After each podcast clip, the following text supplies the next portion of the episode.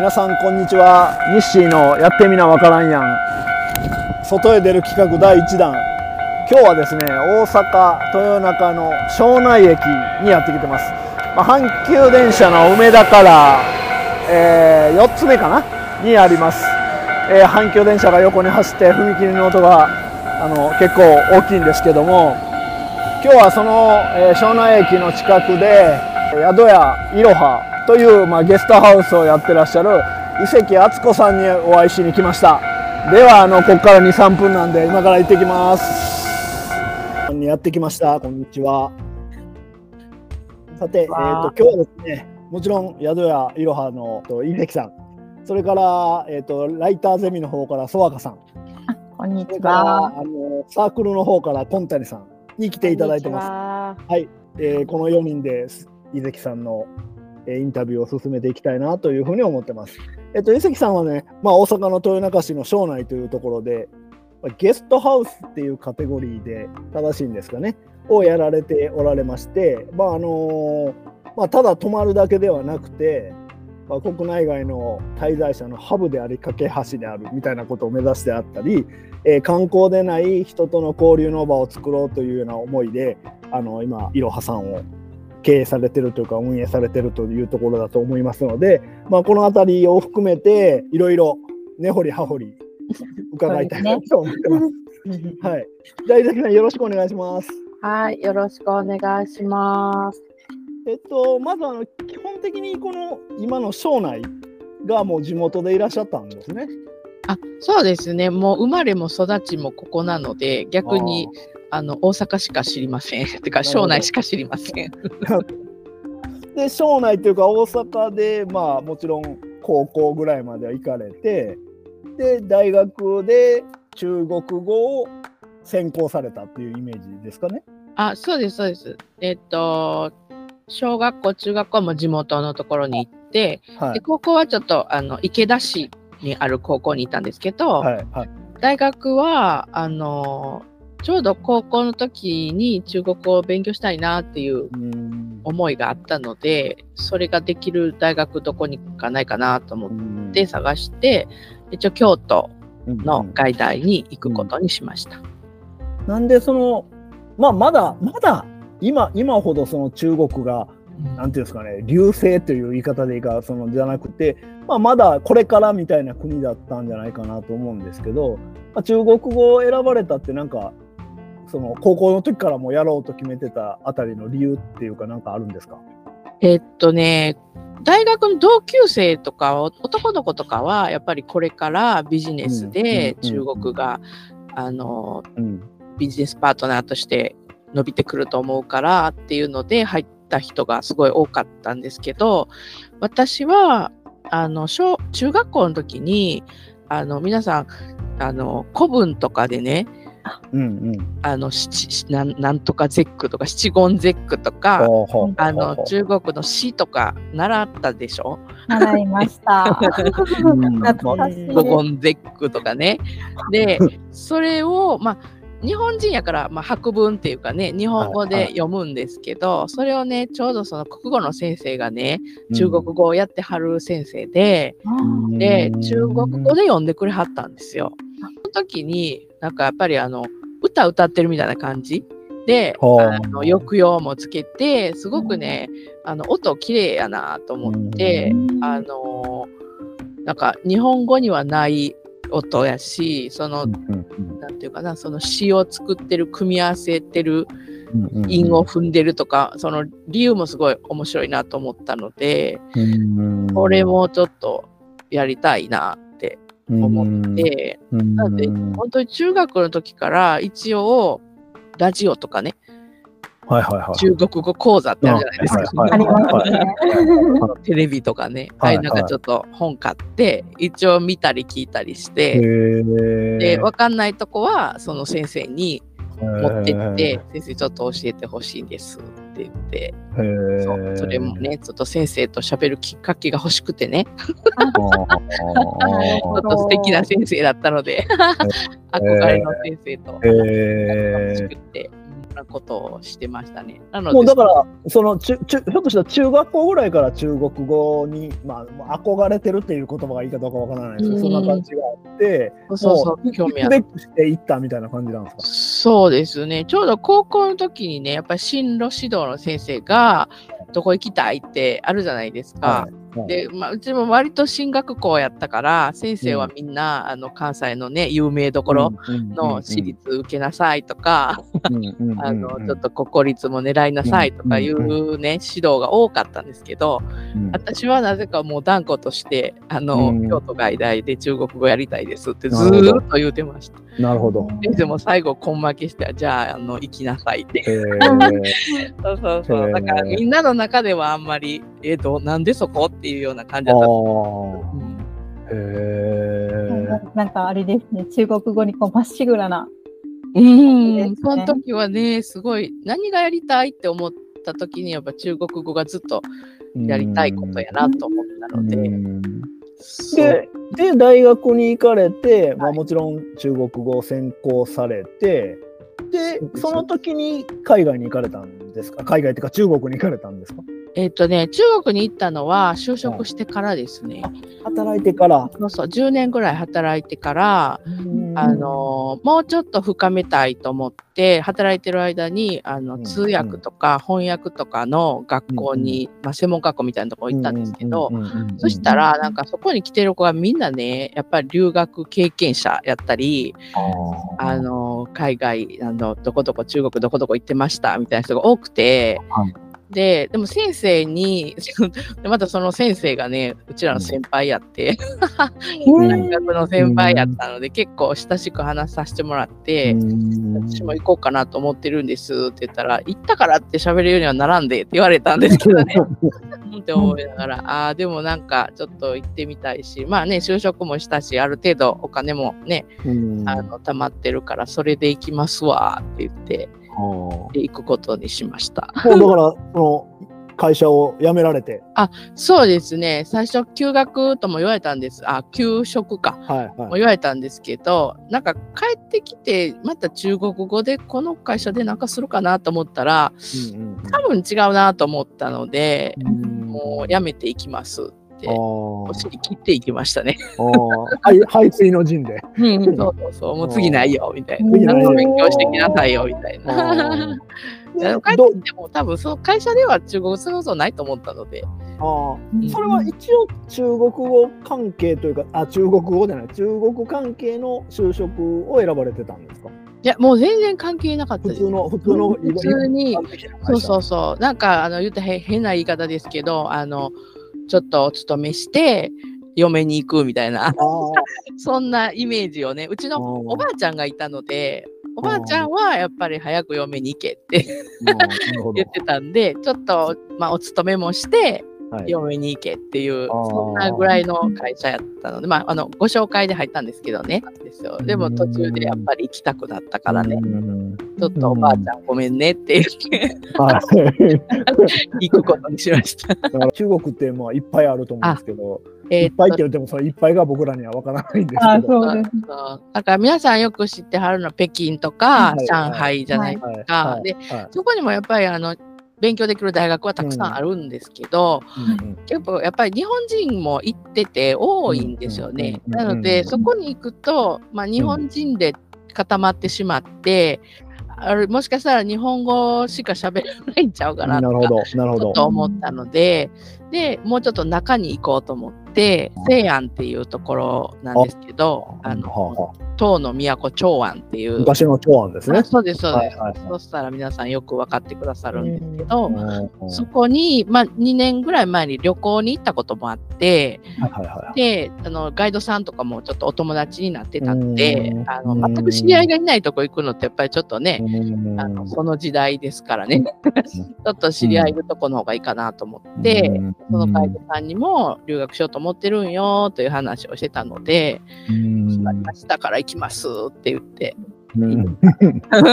そんな感じでしたね。えお当時は、まあ当時はっていうか、うん。今はもう留学っていうのが割と 今の子供たちのスタンダードみたいになっちゃってるところあるんですけど、あの当時はその行くとなったら結構大変なことをやったんじゃないかなと思うんですけど。そうですね。私はね、なんかあの、親戚のおばちゃんとかに相談したときに、あの日中友好協会の新聞がちょうどあってね、うん。そこであの毎年そのなんていうかなそう友好交流のための留学生選抜みたいなのがあってで選ばれたらあの、まあ、無料で行けるとか 優遇があるとか。あの優先的に学校を選んで送ってくれるとか、なんかそういうのがあったんですよ。で、一応申し込みをして、なるほどでそ。のあのトップで選ばれたわけではないですけど、うん一応まあつそれでつてができたっていうう感じ、ん。うんなのであの西安外大っていうとこなんですけどね、はいはいはい。そこがどうですかみたいな感じで教えてもらったので、そこにしますっていう。そうそそうなんかあの、まあ、大学は比較的なんかありそうな気がするんです。例えば住むとことか、ああ、住むとこはね、その頃はもう絶対学校の寮でした。寮でね。うんあー外国人用の寮があるんですよう。んあの現地の中国の人も一応大学もでかいし、うんうんであのみんな家から通えない人もいますから、本当に私は日本から行ってるけど、うんうんうん。あの上海から来てるとか北京から来てる学生さん現地の学生さんもいるので、うん学生さんは学生さんで寮があるんですね。うん。で私たちは外国人用の寮があってあうんだから私たちは外国人ばっかり住んでる寮に住んでました。おー。あ中国人は一切いらっしゃらずにいわゆる留学生寮の寮そうそう留学生寮っていうのがあるんですよ。であの中国の学生さんたちは自分たちの,、はいはいはいあの学生寮が男子寮と女子寮って分かってますよね。うんうん。だからそういうのがあって、うん留学生寮は別に分かれてなかったかな。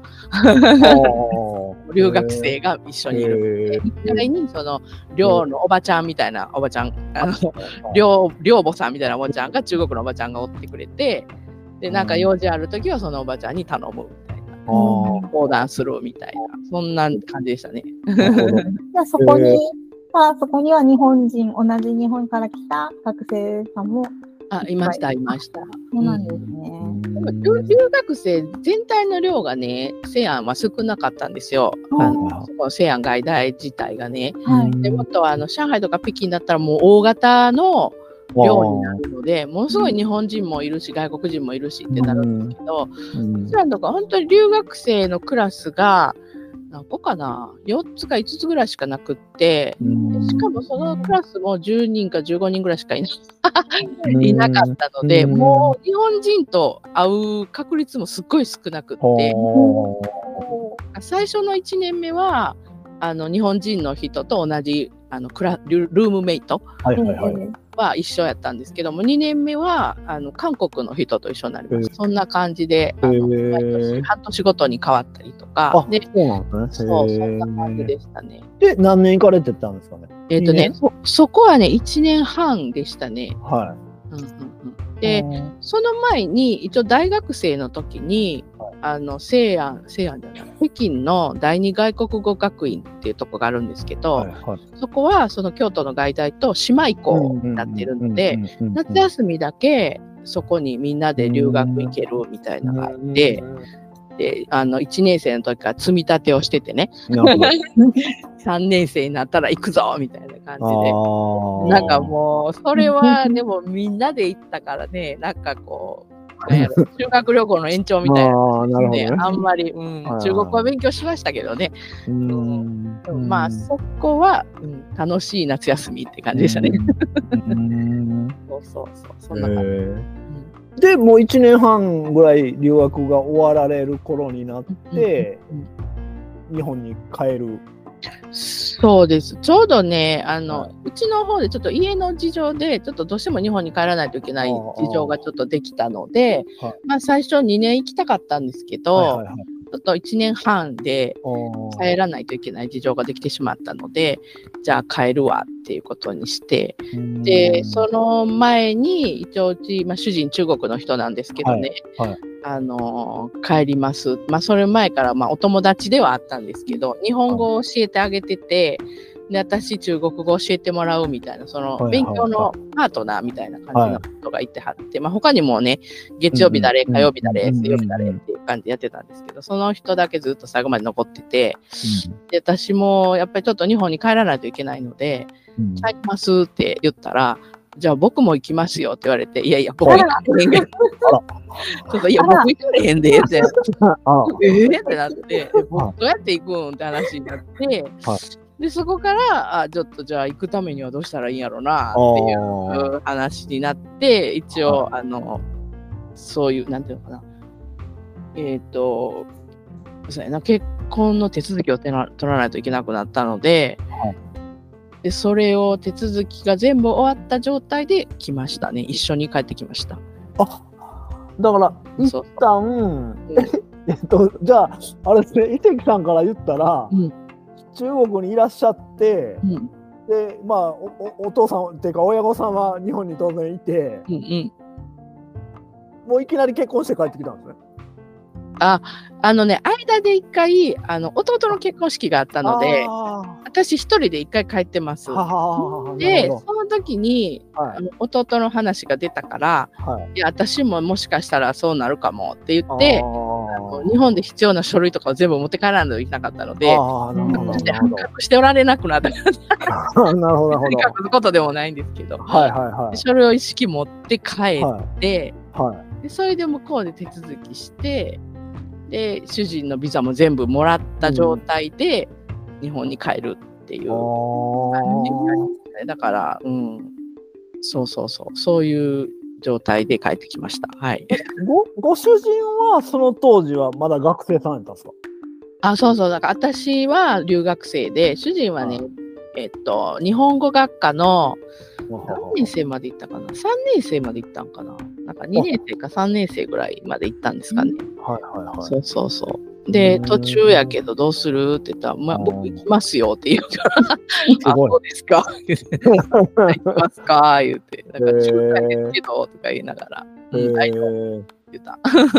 すごいな。で、お二人で日本に帰ってきて、はいはい。で、次は宿屋さんになるんですか？いろはになるんですか？まあまあそこになんかあるんですか？間にちょっとはい10年ぐらいありますね。あ、10年ぐらいあるんですか？そうそうそう。あ私も帰ってきてすぐは、ーはいあのーえっ、とね、国際コール系のうん会社でちょっとお仕事をしましたね。中国語使えるかなと思って。うんうんうんうんでそれと、あのーやっぱり中国でいろんな人にお世話になったので、は日本に帰ってからちょっとまあ恩返しじゃないですけどね、はいは中国の人にお手伝いできることないかなと思って、い。うんうんうんあの探してたらちょうどまあ豊中のね教育委員会の方で、うんその中国から来た子どもたちの通訳、学校の中での通訳とか、うん。日本語の指導とかをするボランティアさんを探してますっていう話があって、で、私もまあ中国語ちょっとはわかるからね っていうので、一応教育委員会さんに、私でもできるんやったら、一応登録したいですって言って、そうんしたらなんかあのすぐ、あの中国から子供が来たから、こっちの小学校行ってください。来週、この小学校行ってくださいとか。あーあ、あ、各、そう豊中市内の小学校のその中国から来られた子供さんのところに行ってたってことですか？そう、そう。なるほど。でえ、ー。あの、毎日は行かないんですよね。1週間に1回ぐらいしか行けないんですけど、あの、小学校行ったり、中学校行ったり、ああと幼稚園行ったりとか、うん、なんかあの、まあね、帰った頃はまだ交流がすごい盛んだったのい。で、日本に中国の方が来てたりとか、うん。まあ、留学で来てる方の子供さんとかね、ああ、なるほど。そういう、うんあの大阪大学もあるから、そこにこう留学で来てるお父さんお母さんにくっついてきた子供さんとかね、そういう人とかも来てたので、まあね、うん皆さんすぐ来てすぐ日本の学校に入るので、はいはい。あの先生の授業とか日本語で全部されるじゃないですか。うんうんうん子供さんこうじーっと座ってもうお客さんみたいな感じになるでしょ。うんうんうんちょっと大変やからっていううん。ので、うんちょっと私も横に座ってあ一緒に一緒に授業を受けるみたいな。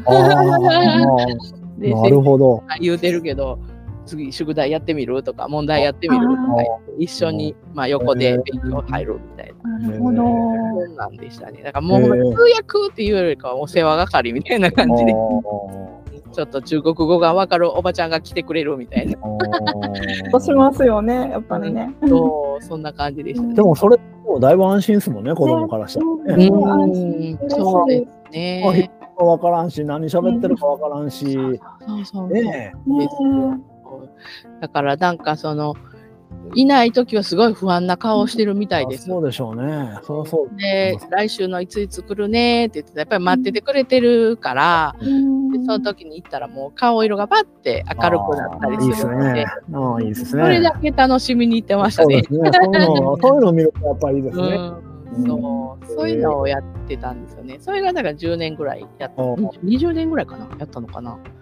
で、その途中で、やっぱりあの主人と一緒にその中国から来たお客さんとかを、まあ、交流活動とかね、日本の方と交流したりとか、そういう交流活動のお手伝いとかもしてたので、あの例えば、えーと、日本のおことの先生と中国のおことの先生のセッションをするとかね。で日本のおことの先生はその音楽の先生が日本のね音楽の先生が探してくれて、はい。はい、その中国のおことの先生はじゃあ私とよあの主人で探してきて、はい、で日本に来てもらう段取りをしたりとか、日本にいらっしゃるはもう滞在のサポートをしてでそのセッションのお手伝いとかもして。で、ちょっと観光も連れてってとか、はいはい、で、帰る、まあ、それこそね、関空におみおお見送りに、まあ来週も行かなきゃいけないけど、送迎もやらないといけないみたいなのをやったり、あとまあね、その自分が住んでる豊野の大阪の北の方にちょっと里山があるので、はいはい、そこにねやっぱりあの海外のお客さん来てもらうようなツアー作成するお手伝いみたいなのをやったりして、なのでその時もその中国からお客さん来てもらって、バスでこうみんなこうね大阪の北の方にこうお連れしたりとか、天井回ったりとかね、そんなんをやったりとかなんかそういうことをずっとやってたんですけど。で、主人とこれなんか私たちいつも見送って帰ってくるけど、その、ね、ホテルに送って行って帰ってきてまた明日朝行かなあかんし、忙しいなっていう、話をしてて、で、もうできたらなんかと、あの、みんなが泊まってるとこと私らが泊まってるとこ一緒になったらいいよねっていう話なるほど。たんですよ。なるほど。で、そうなんです。で、でもホテルするにはちょっとね、私たちでは無理やし、うん、旅館もちょっと無理やしと思って、で、なんか探してる間に、そのゲストハウスっていう概念があるっていうのを聞いて、で、ちょっとそれやったらいけるかなっていうのをいろいろ本読んだりとか、お友達の、ね、ゲストハウスの先輩に聞いたりとか、しながら探して、で、あの、今に至るみたいな感じですね。なるほど。だからその頃、その頃、まあ、あの、なんかわざわざホテルまで送って、また朝も迎えに行って、どっか回らなあかんのも、まあ、言葉はあれですけど、めんどくさいし、うんうん、それだったらこの辺に寄ってくれればいいやんみたいな話そうなんですよ。やややろうかみたいな話に、まあ、はなったんですね。そう、だから今めっちゃ便利ですもん。もうあの私ら宿直室に泊まってるし、あの泊まってるしで、窓もうドア開けたらお客さんいるじゃないですか。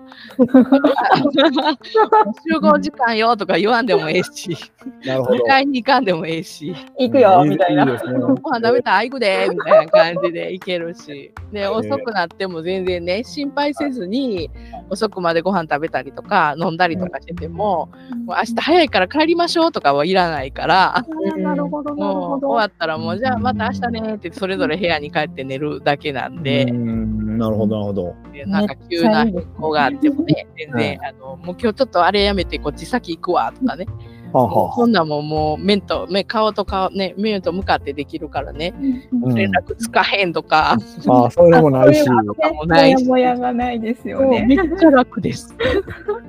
なんか、ちらっとお伺いしたときは、やる前に、ど、ど、京都でしたっけ？ゲストハウスとかいろいろ、まあ、あの働働いてみたりバイバイト忘れましたけどバイトお手バイト。お手伝いされたりみたいなことを、行きました、行きました。そうそうそうそう。なんかやっぱりこう作ってみて、できてみて、でまあ手続きとかもすごい大変だったんですけど、やっぱり自分がね、その動く、なんていうかな、宿側で動いてことがなかったので、ちょっとやっぱりどっかでやっといた方がいいやろうなと思って、で、あの、まあ、お知り合いのところでしたけど、京都のゲストハウスでちょっと、かな、そのまあ、あの、場所探ししてる最中からでしたけどね、物件探ししてる最中から、そう。そうそう、見つからないんであれば、先にちょっと、あの、お手伝いの方をやろうかみたいな、同時変更で、なるほど。うん同時進行で宿の場所を探しながら、アルバイトというか、お手伝いというか、だからもうやること決まっやるやろうとしてて、そうそうそう。まあ場所はまだ決まってないけど、やろうというもうもうややってしまえっていうとこがあって、まあ並行しながらバイバイトというかお手伝いそうですね、そうですね。だからやっぱりね、場所探しが、もうどの、どのゲストハウスさんも言わはるんですけど、やっぱり物件探しが本当大変なんですよ。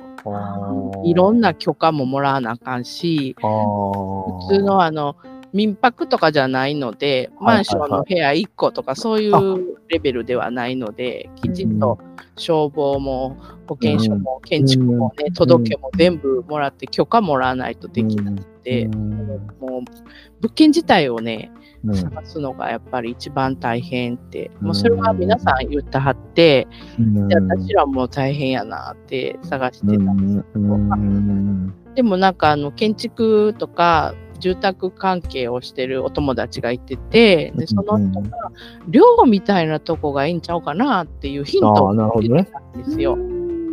で、私はその時はなんでかなって思ってたんですけど、いざこう物件にこう当たっていって、でいろんな条件をすり合わせていくと、あ寮が一番ぴったり合うわっていうのはね、実感しました。だからオープンしてからもその友達によくあの時あの寮を探して言ってくれました。ありがとうございましたって言いました。